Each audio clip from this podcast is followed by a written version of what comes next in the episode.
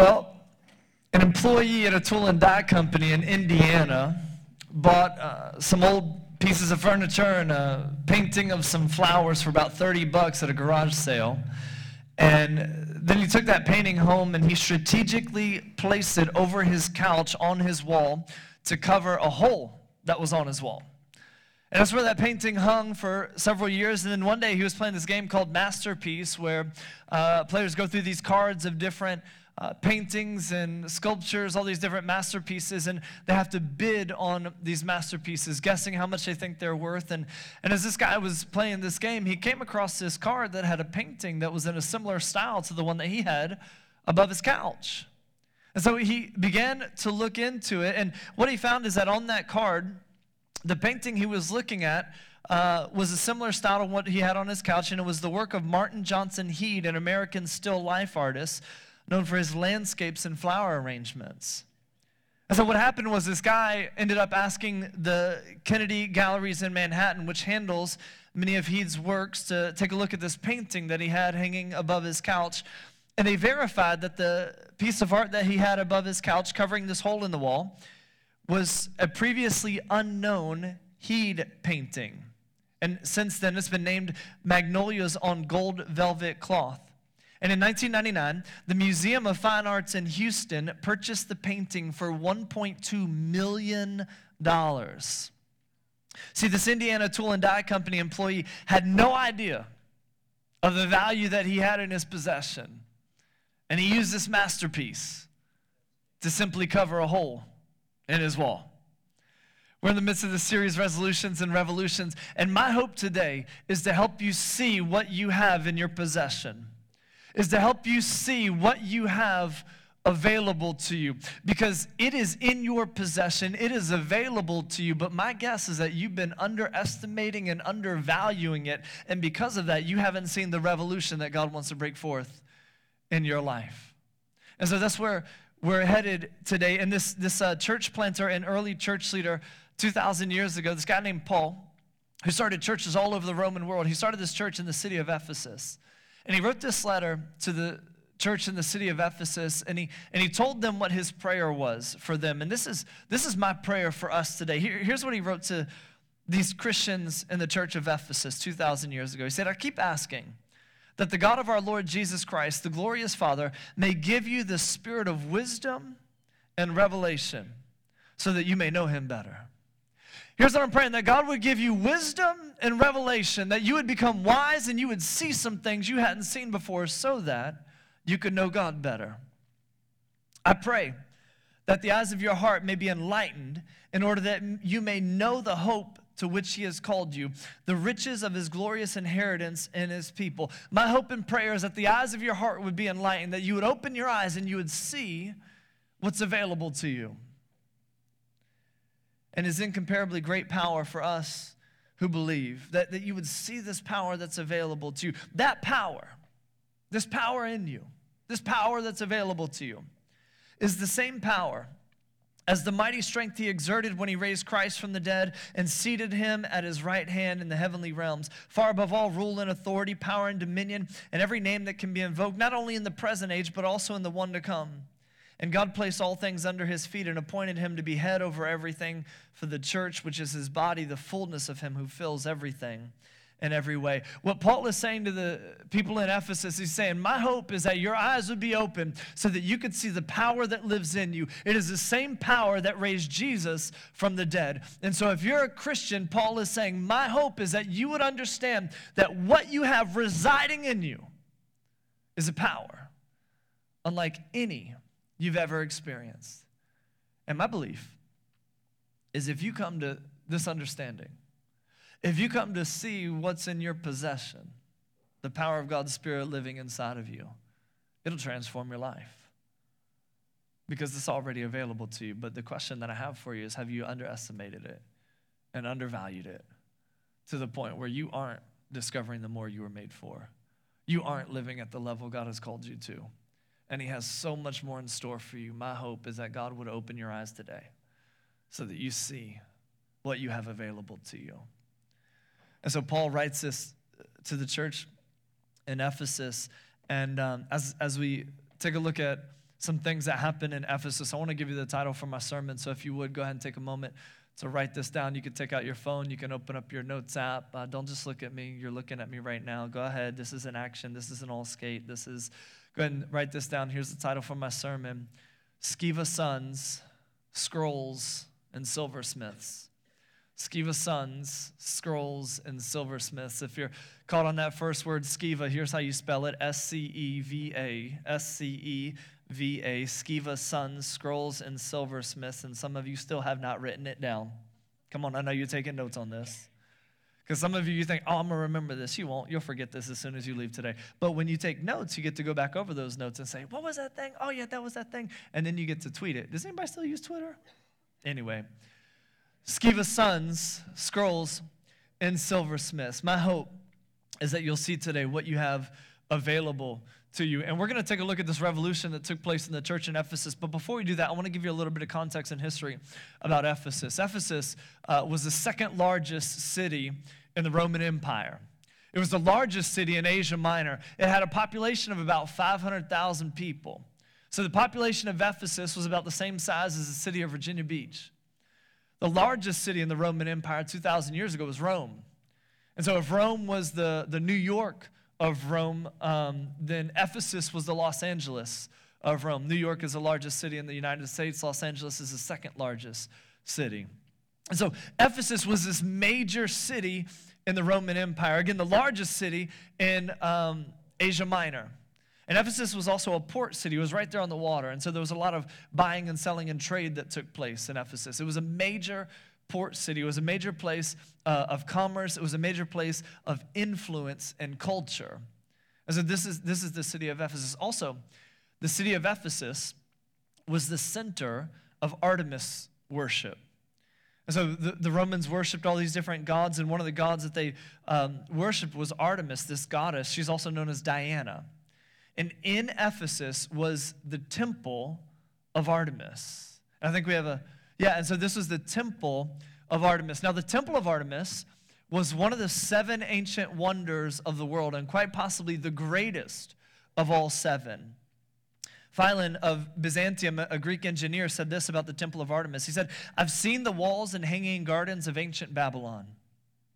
I've seen the statue of Olympian Zeus, the Colossus of Rhodes, the mighty work of the high pyramids, and the tomb of Mausolus. But when I saw the temple at Ephesus rising above the clouds, all these other wonders were put in the shade.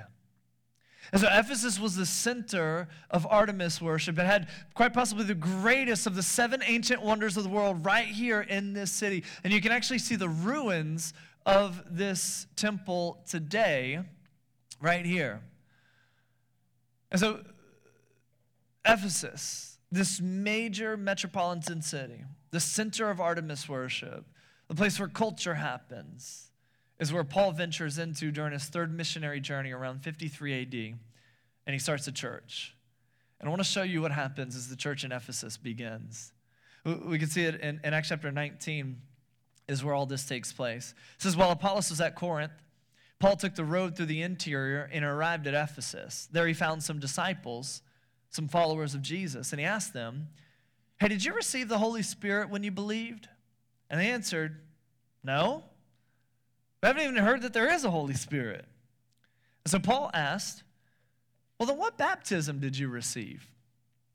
Now, now quick, quick explanation here. Paul is, is venturing into the city of Ephesus. He comes across some believers in Jesus, and he says, Hey, did you guys receive the Holy Spirit? And they said, What are you talking about? We don't even know what this is about. And then Paul asked him, Well, then what baptism did you receive? What baptism did you receive? Here's, here's, here's what's happening. When Jesus lived on this earth, um, so about, mm, about 30 years before this takes place, uh, uh about 30 years before this takes place, this conversation with Paul, Jesus was alive on this earth and he had this public ministry. And one of the things that he said was he got some of his followers around. He said, Hey, this is really great. Like, I'm here and that's awesome and we're doing some great things, but I'm going to leave one day. And when I leave, he was talking about when he's going to get crucified and then eventually, and then buried in a tomb and then eventually raise again from the dead and then ascend into heaven. He says, Hey, when I leave one day, when I'm not here anymore, I'm going to send the counselor. I'm going to send my spirit to come live inside of you. And so this is really great because I'm here and we get to do these great things, but you're going to do even greater things after I leave because my spirit is going to live inside of you. And I'm a finite person, uh, confined to a finite place. I can only do so much, but my spirit is going to come live inside of you. And then there's so many of you, and you're going to be able to do great and amazing things in my name because my spirit's going to live inside of you. And so this is the promise that Jesus gave. And then, after Jesus was crucified, buried, resurrected, he met with his disciples and then he ascended up into heaven. And now he's gone. And then on the, the day of Pentecost, about 50 days after Jesus rose again from the dead, God's Spirit descends on the believers in Jesus at that time, about 120 people. They receive God's Spirit. Peter preaches this amazing sermon. 3,000 people give their lives to Jesus. They're baptized into him. They receive God's Spirit. And then there's this revolution that takes place as people begin to follow Jesus and receive his Spirit. And so what happens is Paul is going into the city of Ephesus. He comes across these believers in Jesus. He says, Hey, did you receive the Holy Spirit? Did you receive God's Spirit living inside of you? And they said, We don't even know what you're talking about. And Paul doesn't ask them, Well, what prayer did you pray? He doesn't say, Wait, did you raise your hand in church? He doesn't say, What confirmation did you go through? He doesn't say, When, when did you start believing? No, he asked them, what baptism did you receive? Here's why. Because for Paul, and what we see throughout the New Testament, is that baptism and receiving God's Spirit to live inside of us are connected. This is why he asked, well, What baptism did you receive? When somebody gets baptized, that's when they receive God's Spirit to come live inside of us. Here's what we find that when somebody comes to faith in Jesus, they don't believe in Jesus, become a Christian, and then years later get baptized. That's nowhere in the New Testament. What we see is not that, that, that somebody says, Oh, yeah, I, I believed in Jesus. I said a prayer when I was 13 years old, and now I'm 28 and I want to get baptized. No, no, no. What we see is that somebody becomes a Christian when they believe that Jesus died and rose again from the dead. Jesus, I, I, believe that you died for me, you rose again from the dead. And because I believe that, and by the way, we can't believe that and just go about our life like nothing happened. You know what I mean? Sometimes I talk to people and it's like, oh yeah, I believe in Jesus. Well, how's that change your life? I, uh, I try and show up to church every once in a while. I try and be a good person. Wait, you don't believe? You believe that somebody took your sin that separates you from God? He wiped it away. He gave you forgiveness. He rose again from the dead. You believe that, but it doesn't lead to life change. I don't think you really believe that. It changes everything. So somebody says, I believe that Jesus died for me on the cross. He rose again from the dead. And because of that, I want to give him my life. I want to live for him. Because I don't know anybody else who rose from the dead. And if he rose from the dead, I can trust what he said. This is why you're taking notes. If he rose from the dead, I can trust what he said. I'm going to quote that on Facebook later and say I said it. You can say that, that's okay. But a person becomes a Christian when they say, I believe Jesus died for me on the cross. Because he rose from the dead, I want to give him my life, not just make him the savior of my soul. I got my ticket, I'm going to heaven. No, no, no. I want to make him the leader of my life. What he says goes in my life. And then I'm going to meet him in the waters of baptism, where I'm immersed, I'm dunked, plunged, I'm dipped down.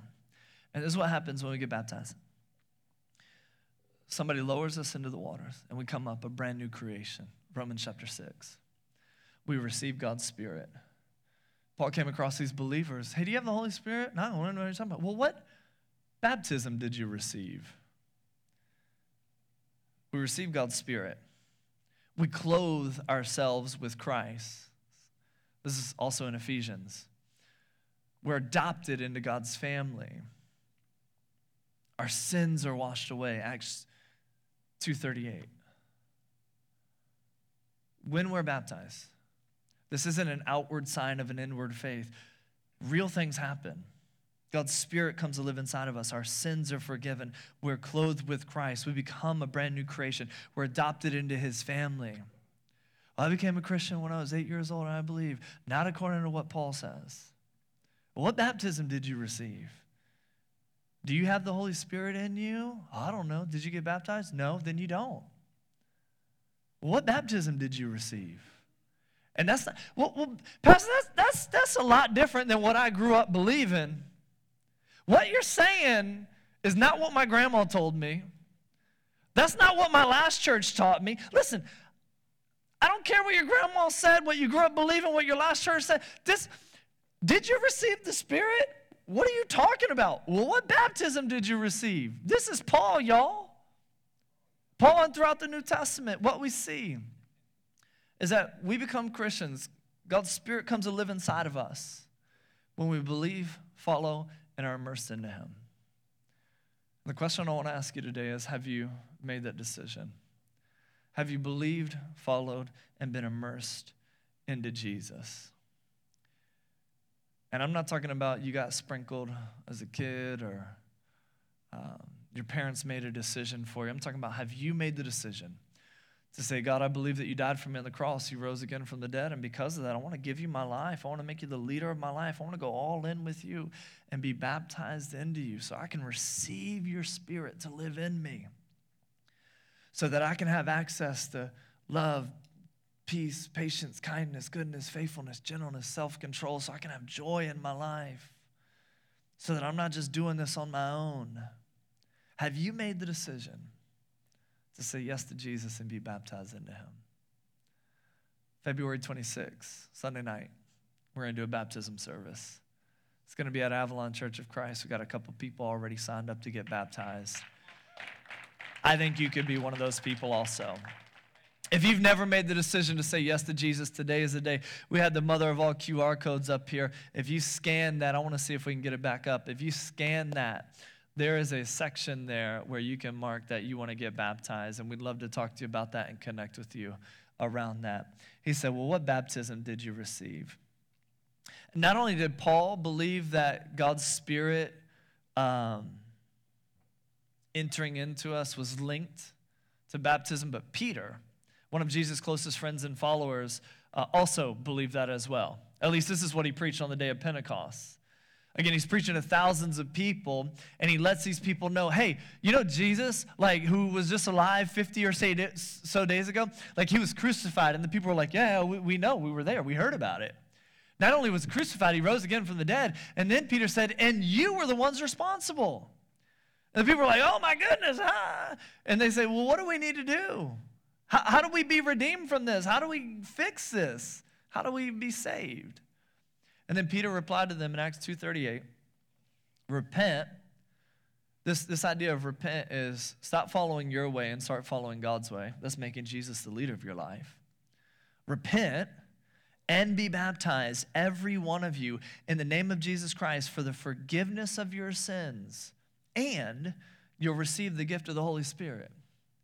Peter, this guy who spent time with Jesus, when he tells people how to become a Christian, how to follow Jesus, he says, So you already believe, because they're like, What do we need to do? He says, Well, stop following your way, follow God's way, repent, and be baptized. And he explains what happens. For the forgiveness of your sins, your sins get forgiven in baptism. And if you act right now, you get this bonus gift of God's Spirit. Like that's kind of what, and you'll receive the gift of the Holy Spirit. So for Paul, for Peter, we see it all throughout the New Testament. Us receiving God's Spirit is linked to baptism. And today's the day to go all in if you haven't already. And so here's what happens um, uh, Paul took the road through the interior and arrived at Ephesus. There he found some disciples and he asked them, Hey, did you receive the Holy Spirit when you believed? They answered, No. We haven't heard that there is a Holy Spirit. So Paul asked them, Well, what baptism did you receive? Well, John's baptism, they replied. Paul said, well, John's baptism was a baptism of repentance. He told the people to believe in the one coming after him, that is, in Jesus. On hearing this, they were baptized in the name of the Lord Jesus. And when Paul placed his hands on them, the Holy Spirit came on them, and they spoke in tongues and prophesied. Here's what's happening. Uh, Paul says, well, What baptism did you receive? They said, We received the baptism of John. Uh, there was this guy who came before Jesus. He was actually Jesus' cousin. Uh, he's known as John the Baptist. And it's not like John the Baptist, like we got denominations now. Like, so there, there, it's not like he was a Baptist. He didn't belong to the Baptist denomination. There wasn't like John the Baptist and Mark the Methodist and Pete the Presbyterian. It, it wasn't like that. He's called John the Baptist because what he did was he baptized people. And so he's really John the Baptizer. And the Greek word, and the New Testament is written in the Greek language, the Greek word for baptism is baptizo. The word baptizo means to dip, to dunk, to plunge, to immerse. Not to sprinkle, not to spray, but to dip, to dunk, to plunge, to immerse. And what John did was he plunged people in water to baptize them. In this baptism, Paul says, of repentance, where they're saying, Hey, God, we want to follow you. And so John could be called uh, John the Dipper, John the Dunker, John the Plunger, because this is what he did. He plunged people in water, John the Baptizer. And Paul explains, well, the baptism you received was one of repentance. There, there's this Christian baptism in the name of Jesus where your sins are forgiven and God's Spirit comes live inside of you. And so they say, all right, sign us up, we want in. And so what happens is Paul places his hands on them and he lowers them down into the water. And with his hands placed on them, they receive God's Spirit. And it says they begin to speak in tongues and prophesy. And when that happens, these are signs that happen for these early believers so that people knew God's Spirit came and lived in them. When it says they spoke in tongues, what it means is that what it's saying is that they spoke in known languages. And so they come up out of the water. God's Spirit comes to live inside of them. And as a sign that God is living inside of them now, they start speaking in a known language that they didn't learn before. And so this would be like if I started speaking in Mandarin. Like it's a known language, but I've never learned Mandarin. You'd be like, oh my goodness, how did you know Mandarin? It's a miracle. So that's what it is when it says they're speaking in tongues. They're speaking in a known language that they didn't previously understand or know before. So now they're speaking that language as a sign that God's Spirit is living in them.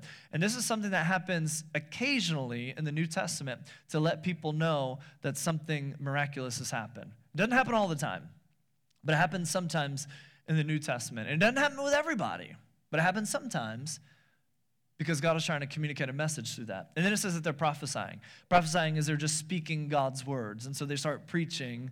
Uh, and so this is what happens as a sign that God's Spirit is now living inside of them. Again, that doesn't happen with everybody. And so if you say, hey, I want to be a Christian and I want to, I want to get baptized, and you get baptized and you don't come out speaking Swahili, like, don't, don't feel bad, right? Like, well, I thought it. No, no.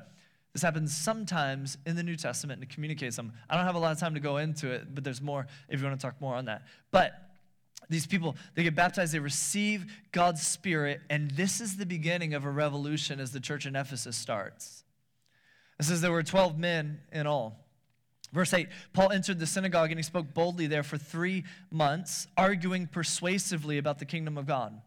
But some of them became obstinate. They refused to believe and publicly maligned the way. And the way is uh, what Christianity was first referred to when it, when it first began. And so what happens is Paul goes into a synagogue, a Jewish church, and he starts talking to them about Jesus. This happens for about three months. People there don't like it, and they start saying bad things about Christianity. So, Paul left them. He took the disciples with him, and had discussions daily in the lecture hall of Tyrannus. So, what happens is Paul leaves this religious building and he goes to a non religious building and holds church. Paul starts a portable church. He goes from meeting in a religious building, a synagogue, to this non religious building to have church, portable church. Heard about this one church in Virginia Beach that meets in a skating rink. See, the start of our story is really similar to the start of the story of Ephesus. This is how the church begins in Ephesus. Paul begins a portable church meeting in the lecture hall of Tyrannus, this non religious building where great and amazing things happen. And this was this went on for two years, so that all the Jews and the Greeks who lived in the province of Asia heard the word of the Lord. And God did extraordinary miracles through Paul, so that even handkerchiefs and aprons that had touched him were taken to the sick, and their illnesses were cured, and the evil spirits left them. So, this is the beginning of the revolution in, in, in Ephesus, and it starts with Paul revealing to them the Spirit of God who's been made available to them the whole time. Now their eyes are open to it, and they see. And because they live through the power of God's Spirit, great and amazing things happen in and through them. And then some Jews who went around driving out the evil spirits tried to invoke the name of the Lord Jesus over those who were demon possessed. And they would say, Well, in the name of Jesus, whom Paul preaches, I command you to come out. Seven sons of Sceva, a Jewish chief priest, were doing this. One day, the evil spirit answered them, Jesus I know, and I know about Paul, but who are you? So here's what happens. Uh, these believers are, are baptized, they receive God's Spirit. Paul sets up a portable church. People are coming, they're hearing about Jesus, and the word of God is spreading. And then some people go out and they start casting out demons, or at least they try to, like they've seen Paul do. And so, well, Paul's saying the magic words in the name of Jesus, so we're going to do the same thing. And these seven sons of Sceva decide to do that. There's a guy, has a demon in him. And maybe you hear that and you're like, is that real? Man, I'll tell you, I, I like hear about that stuff. I read about that stuff. I'm like, ah, is that true? Uh, my coach and a friend of mine, Tim, he just went on a missionary um, journey like um, a couple weeks ago to Sri Lanka. And um, he said they, they did these revivals there. Thousands of people showed up, and people had demons cast out of them. And I heard that, and I was like, are you for real? Because you know, I've heard about tent revivals and stuff, and it's like, all right, you come in and pretend you got a demon. And I'm in Jesus' name. And, you know, and I was like, for real? He said, yeah, these people never heard about Jesus before, and it was crazy. Like, he said, I prayed for somebody, and a demon came out of them. Like, something crazy happened. Like they were, he, he said there was this, this old lady, 80 years old, 70 pounds. She came up and, and one, of the, one of the other ladies who was on the team with them started praying for her. And he said, like, it took five grown men to restrain this lady. Like she got this crazy strength, and the lady was praying over, and and like this demon came. So uh, if you hear that and you're skeptical, hey, I believe it. But then I was talking with him, and I trust this guy, and they didn't set up anything beforehand, and these people didn't know about demon possession and Jesus, and he saw it. So anyway, these seven sons of Sceva, they go to this guy who has a demon in him, and they say the same words that Paul said. In the name of Jesus, in the name of Jesus, whom Paul preaches, come out. And the demon answers back, Hey, I know Jesus, and I know Paul but I don't know y'all. I know Jesus and I know Paul, but I don't know y'all. See, these seven sons of Sceva, I think they grew up in church. I think they heard the stories. They heard the narratives. They had a grandma who was praying for them. They had parents who were religious. And so they knew how to go through the motions, but when they finally tried to tap into the power of God, it wasn't there for them because they knew about Jesus, but they didn't know Jesus. How many of you know there's a difference? You can know about Jesus, but if you don't know him, so you look around and you see uh, stories of breakthrough, you hear stories of breakthrough, you see God working in people's lives, and you're saying, How come that's not happening with me? I know about Jesus, but you don't know him. You got to know him. I wonder, do you know that you know that you know that you know? Because here's the deal you can only live on the fumes of your parents' faith for so long. You can only coast on the fumes of your wife's faith for so long. there's a point where you got to make their faith your faith. And you got to believe for yourself. And you got to go all in. You got to say, Jesus, I'm following you. I can't coast on their faith any longer. This is what the seven sons of Sceva do. They say, Well, Paul has a great faith, and we heard about this Jesus, so let me try and do something great. And then the demon says, Well, I know about Jesus, I know about Paul, but I don't know about y'all. You say you know Jesus, but you don't. Y'all some dirty liars. I don't know if you ever said this. I could never say this uh, growing up because I'm an only child. But sometimes um, I'd be in school and somebody would get in a fight. I would never get in a fight because I'm good. But uh, some people would get in a fight, and I would hear them say, I'm going to get my big brother on you. You ever hear say that? Or you ever heard somebody say that? Somebody gets in a fight. Well, I'm going to get my big brother on you. Said, I might not be able to take you, but my big brother, you better watch out. I'm going to get my big brother on you. This is what the seven sons of Sceva are saying to this demon. We're going to get our big brother Jesus on you. But the man with the demon, the demon replies, he says, Jesus and your brother? Y'all don't even know him. I know him, but y'all don't. So they're pulling this empty promise, this empty threat, because they know about Jesus, but they don't know him. And so this is what happens. Oh, and, and, and by the way, I just want to point this out. If you are a Christian, you believe in Jesus, you follow him, and you've been immersed into him, Jesus is your big brother. Jesus is your big brother. Hebrews 2:11 says both the one who makes people holy and those who are made holy are of the same family. So Jesus is not ashamed to call them brothers and sisters. Jesus calls you his brother. Jesus calls you his sister if you've accepted him. And so Jesus is your big brother. So when you're staring down the demon of despair, you just tell him, I'm not going to get down and depressed because I'm going to get my big brother on you, and he's bigger than you are. That's what you can say to that demon. When you start to feel stressed and overwhelmed, you look at the demon of anxiety and you say, uh uh-uh, uh, you are not going to rob my peace. I'm going to get my big brother on you. When the demons of fear and uncertainty start to cloud your judgment, the demon of low self esteem and dysfunctional living start to invade, you just say, hold up, let me get my big brother on you because he's bigger than you and he can overcome. And through him, I'm more than a conqueror. You don't have to give in to that. You got a big brother. Seven sons of Sceva didn't know. Well, in the name of Jesus, whom Paul preaches, the demon said, Jesus, I know. I don't know about Paul, but who are you? Then the man who had the evil spirit jumped on them and overpowered them all. He gave them such a beating, they ran out of the house naked and bleeding. He jumped on them, stripped them, and beat them. So they run out of the house butt naked and ble- I'm just reading the Bible, y'all. He gives them a beating where they run out naked and bleeding. And when this became known to the Jews and the Greeks living in Ephesus, they were all seized with fear. And the name of the Lord Jesus was held in high honor. Yeah, we're not going to play around with Jesus' name anymore. I don't want to get butt naked and bleeding. And many of those who believed now came and openly confessed what they had done, and a number who had practiced sorcery brought their scrolls together and burned them publicly. When they calculated the value of the scrolls, the total came to 50,000 drachmas. What happens is some sorcerers get convicted, and they say, We can't practice this sorcery stuff anymore, so we're going to get rid of our scrolls. And they bring their scrolls, their, their livelihood the tools that they use to make an income, the tools that they use to provide food, the, everything they know. They bring their scrolls and they burn them.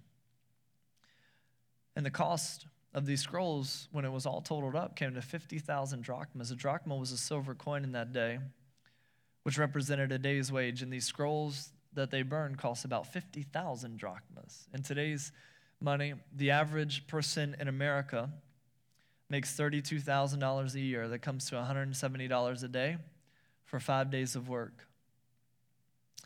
If you calculate it in today's money, that means that the scrolls that they burned, 50,000 drachmas, was worth, one, was worth $8.5 million in today's money. These sorcerers had these scrolls that were so valuable. It was their livelihood, it was everything to them. But when they met Jesus, they said, I'll gladly give it away because knowing him is way more valuable than these scrolls. They said, We can't let this keep us from following God. And they burned the scrolls publicly. When they accepted Jesus, these sorcerers burned what was most valuable to them everything they knew. But when they met Jesus, they sacrificed it all, no matter the cost. And then it says that people came openly and confessed what they had done. Anything that stood in the way of their relationship with God, they got rid of it. Anything that stood in their relationship with God, anything that stood in the way, they got rid of it. They got rid of the obstacles, they got rid of everything. So I want to ask you this morning is there anything in your life that's contrary to Jesus that you're holding on to? Is there anything that stands in the way of your relationship with God? Maybe it's a job, a relationship. Maybe it's a way of thinking, a habit, an addiction, an attitude, a preference, your comfort, your schedule. Is there anything in your life that's contrary to Jesus? Because a number who had practiced sorcery brought their scrolls together and they burned them publicly. They said, they said I can't live for Jesus and this. I can't hold on to this and Jesus. I got to get rid of this if I'm going to follow Jesus. It's either I'm going to follow Jesus or I'm going to follow this. A number who practiced sorcery came and openly burned their scrolls publicly. I want to do this. I believe that there's some things in your life that are holding you back from fully following God. There's some obstacles. There's some things in your life that you're holding on to. And listen, as lovingly as I can say, you cannot hold on to that and Jesus. It's time to burn the scrolls. So here's what we're going to do next week I'm going to give you an opportunity to bring anything that's keeping you from Jesus here. And there's going to be a time we're going to invite you to come up to this stage and to set it right here as a sacrifice as a way to say, God, I don't, I can't, I can't have this in my life anymore and follow you fully. So I'm laying it down, leaving it, and moving on. I'm getting rid of this from my life. And so, what is the thing? You already know it. It's come to your mind. There's multiple things you're probably listing. It's this, this, this, this, and this. You got to bring it next week. Don't talk yourself out of it. Well, I don't really. And maybe you can't bring it. Like, you can't bring your boyfriend up here and leave him up here. You know what I'm saying? You, you just can't do that. But you can write his name down and you can say, I'm stopping the relationship because this isn't going to lead me where I want to be. There's some things you can't bring, but there are some things that you can bring that represent whatever it is. Maybe some things are intangible. Maybe some things are tangible, though. So maybe the thing you bring next week is you bring all the cigarettes that you have and you lay them down and you say, uh uh-uh, uh, this, this is holding me back. Maybe it's your vape. Maybe it's the alcohol in your home if you drink too much and you get drunk. Maybe it's your phone. Maybe it's a, a piece of paper with a person's name on it. Maybe it's a box of Twinkies, or maybe it's all the junk food in your house. Maybe it's an idol of Buddha, or maybe your good luck charms, your tarot cards. I don't know what it is, but what they did in Ephesus was they brought what was holding them back from Jesus and they sacrificed it because they said, I cannot live for Jesus and have this in my life any longer.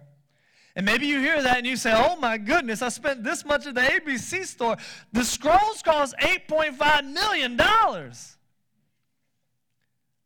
What's it worth to you? Next week, man, next week, we're going to give you an opportunity to bring the thing, whatever it is, whatever it is, and lay it here as a way to say, I'm done with this. I want to fully follow Jesus. When that happened, when they did that, in this way, the word of the Lord spread widely and grew in power. Until you burn the scrolls, until you get rid of that thing, you won't be able to experience the breakthrough of God in your life. You can't because you're holding on to something. You won't see the marriage that you long for. This is not going to come. You won't have the peace that you hope for. You won't find the freedom that you need because you're still bound by this thing that you're holding on to. When they burned the scrolls, a revolution broke out. So we've gone over the Sceva sons and scrolls. I got to get to silversmiths, and then I got to end this because I'm starting to go over my time. Here we go. Here's where we see the silversmith. Verse 23. About that time, there arose a great disturbance about the way. And a silversmith named Demetrius, who made silver shrines of Artemis. Again, remember, Ephesus is the center of Artemis worship. This guy makes silver shrines, idols of Artemis. He brought in no little business for the skilled workers there. And he called them all together along with the workers in related trades. And he said, You know, my friends, we receive a good income from this business. We're making a lot of money, people buying these idols from us. And you see in here how this fellow Paul has convinced and led astray large numbers of people here in Ephesus and in practically the whole province of Asia. See, when Paul first enters Ephesus, he just talks to 12 guys. Hey, did y'all receive the Holy Spirit? Won't even know what you're talking about. What kind of baptism did you receive? Okay, well, let's get you baptized. He reveals to them God's Holy Spirit. And then from there, he starts this portable church, and people are showing up and they're hearing about God. And then the numbers grow, and he has this great impact. And then as time goes on, uh, people hear about the name of Jesus. They realize, hey, we can't hold on to these things and follow Jesus. We got to get rid of them. And what's happening is the city is transforming as people are going and talking about Jesus now. And then this, this silversmith realizes, wait, my income this month is less than it was last month, which is less than it was last month. And he starts saying, wait, these people aren't buying my idols anymore because they're turning to Jesus. I don't like this. His income is in jeopardy, his life is in jeopardy. So he gets all these other idol makers together and he's saying, hey, too many people are coming to Jesus. Their lives are changing. They're not buying what we're selling anymore. We got to do something about this. People are actually changing when they meet Jesus. So much so that it impacts the economy of Ephesus the center of Artemis worship.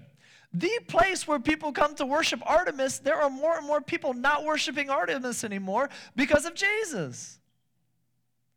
Y'all know this faith has the power to impact the world, right? I mean, and this is what Demetrius is saying. Something's happening, and we don't like it. I'll tell you, when we started this church, we had 30 people on our launch team who said, we, we see a city that's going to be transformed by the gospel. We had 30 people on our launch team who said, We see a state and a country that's going to be changed by the gospel because of what we do here in and through this church. We see people's friends, coworkers, classmates, brothers, sisters, husbands, wives, kids, parents who are going to be in heaven because of our efforts here in this church. We see people meet Jesus and journey with him. We started this church not to be the, the best kept secret in the city of Virginia Beach, but we started this church to make an impact in the city and the world. And we still have some work to do. And we're in the beginning stages of this because we're in the process of seeing God move in a great way. And it requires all of us going all in if we're going to see a revolution. See, in Ephesus, because people were awakened to the power of God living in them, a revolution took place which rocked a city and an entire region. Let me ask you, what would happen if we as a church recognized the power of God living inside of us and we lived out this power more fully? How would the city be changed? How would poverty be prevented? How would education elevate? How would race relations be rectified? If, as a church, we recognize the power of God living in us, how would our lives be different? Our attitudes and our perspectives would transform. We'd be the most employable people because of our work ethic. People would flock to us to figure out how to have the best marriages because we'd have some of the best marriages around because we loved our spouse and we submitted to one another.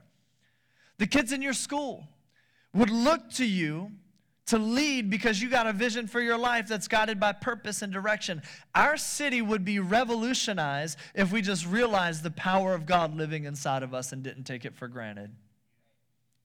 So Demetrius the silversmith notices the revolution taking place all around him. And he doesn't like it because this is the capital of Artemis worship. And he's losing money because people aren't buying his idols anymore. And this is what he says to these other idol makers. You see and hear how this fellow Paul is convinced and led astray large numbers of people here in Ephesus and practically the whole province of Asia. What he's saying, this is what the silversmith is saying. This Christian movement is in danger of toppling the greatest wonder of the ancient world. Because these people who are following Jesus realize the power that's in them because they realize the power that's in them, they have the potential to change the world. Here's what I want to point out Demetrius, who isn't even a Christian, is noting the power that Christians have. And Demetrius, who is not a Christian, who does not follow Jesus, actually believes that these Christians can change the world. Demetrius, who is not a Christian, who does not follow Jesus, actually believes that Christians can change the world. And nobody told him, we don't do that actually. No, we just show up to church. That's what we do. What do you mean change the world? No, we just go for whatever's comfortable and convenient. Us change the world? Demetrius, don't give us too much credit. I mean, this is Christianity today, isn't it? Isn't it? Or do you refuse to fit into that mold? This guy who isn't a Christian believes that Christians can change the world. Can I ask you, do you believe that you can change the world? Maybe not the whole world. Do you believe you can change your own world? Two of you do. Come on. Demetrius believes that Christians can change the world, but nobody's told him we don't do things like that. This guy thinks we can actually change the world and bring about a revolutionary move of God. Oh man, I wish we would believe like he did. You don't have to complain about your workplace, you can change your workplace. You don't have to complain about your relationships, you can change your relationships. You don't have to complain about your life, you can change your life, you can revolutionize it. This silversmith from 2,000 years ago believed it. Do you? This is what God has called us to. And He's given us His Spirit to empower us so that we can be the revolution we want to see. So here's what Demetrius does he incites a riot, and ultimately a revolution takes place in Ephesus. And it all began when people were made aware of the power of the Holy Spirit living within them, when they believed in Jesus followed Jesus and were immersed into Jesus. The sons of Sceva realized that they couldn't counterfeit it. The sorcerers submitted to the power of the Holy Spirit in them and burned their scrolls. And the silversmiths were terrified of the power found within the Christians. This morning, I want you to know what you got in you. If you're a Christian, if you believe, follow, and have been immersed in Jesus, you have the power of the Holy Spirit of God living inside of you. You have the power of the Holy Spirit of God living inside of you. The same Spirit that raised Jesus from the dead dwells within you. So you have resurrection power. You don't need to despair in your dying marriage or dead situation because the power of resurrection lives in you. You got the light of the world shining in you so that whatever uncertain darkness you may face, you just got to let that light of faith shine on that. You got the fruit of the Spirit, so within you are love, joy, peace, patience, kindness, goodness, faithfulness, gentleness, and self control. You have everything you need in you to overcome and to succeed. You can change the world. You got what you need to get through. So you say, let me tap into some patience because I need that right about now because things aren't happening as fast as I thought they would. Let me open up the box of kindness in this moment because if not, I'm going to say some things I regret. I'm tired of engaging in this sin over and over and over and over again. So let me tap into some self control so I can find victory. If you're a Christian, the Spirit of God is in you, which means the power that raised Jesus from the dead is available to you. You remember when I started, I, I, told you the story of this tool and die maker in Indiana who came across this Heade painting that was worth 1.8 or 1.2 million dollars, and he bought it for 30 bucks. He placed it on his wall above his couch to cover a hole. And he didn't know the value of what he had in his possession. I wonder I wonder if one of the reasons he didn't know the value is not just because he didn't know what kind of painting it was, but I wonder if he underestimated the value of what he had in his possession is because he paid such a low price for it. You know, the forgiveness that you've been given in Jesus costs you nothing, but it costs Jesus everything. It cost him his life. And he laid down everything so that you could receive the free gift of grace, not to take it for granted, not to yawn at it, but to accept it with gratitude and live in the power that he gives you. And that's what we remember every single week when we take communion that yes, salvation is a free gift. And it costs us nothing, but it costs him everything. I want to invite you as we take communion in a moment to not undervalue the gift of salvation that you have, the power available to you because it costs you nothing. That's why when we take communion, we take the bread, it reminds us of Jesus' body that was broken for us. And the juice that reminds us of his blood that was shed for us. Oh, let it be a reminder. Yes, it costs you nothing. It costs you nothing, but it costs him everything. I'm going to pray in a moment and then we'll take communion.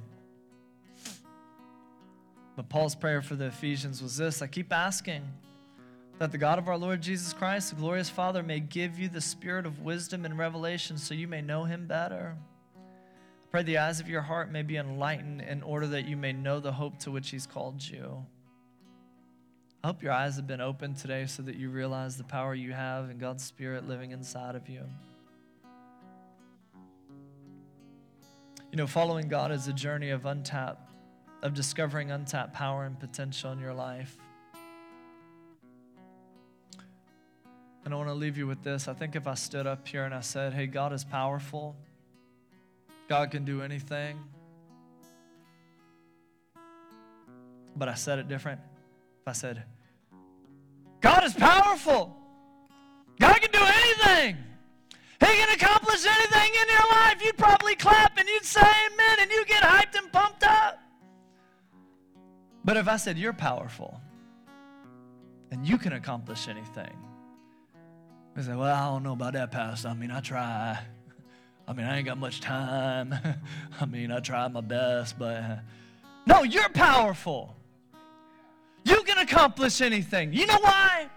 Because if you're a Christian, you got the Spirit of God living inside of you. The same Spirit that raised Jesus from the dead. So you can overcome the addiction. You can love like you want to. You can forgive. You can be a conqueror. You are powerful, but you don't believe it. A few of you do. You got to believe it. When you believe it, when you know it, a revolution breaks out in your life like you'll never see or you'll never imagine. Until then, just keep on keeping on, plodding along, praying God to fix you and change you, whatever. No, no. I pray that the eyes of your heart would be open and you would know the power available to you. And it would change everything. Yes, God is powerful, but so are you. And I pray you know that today. It's in Jesus' name. Amen.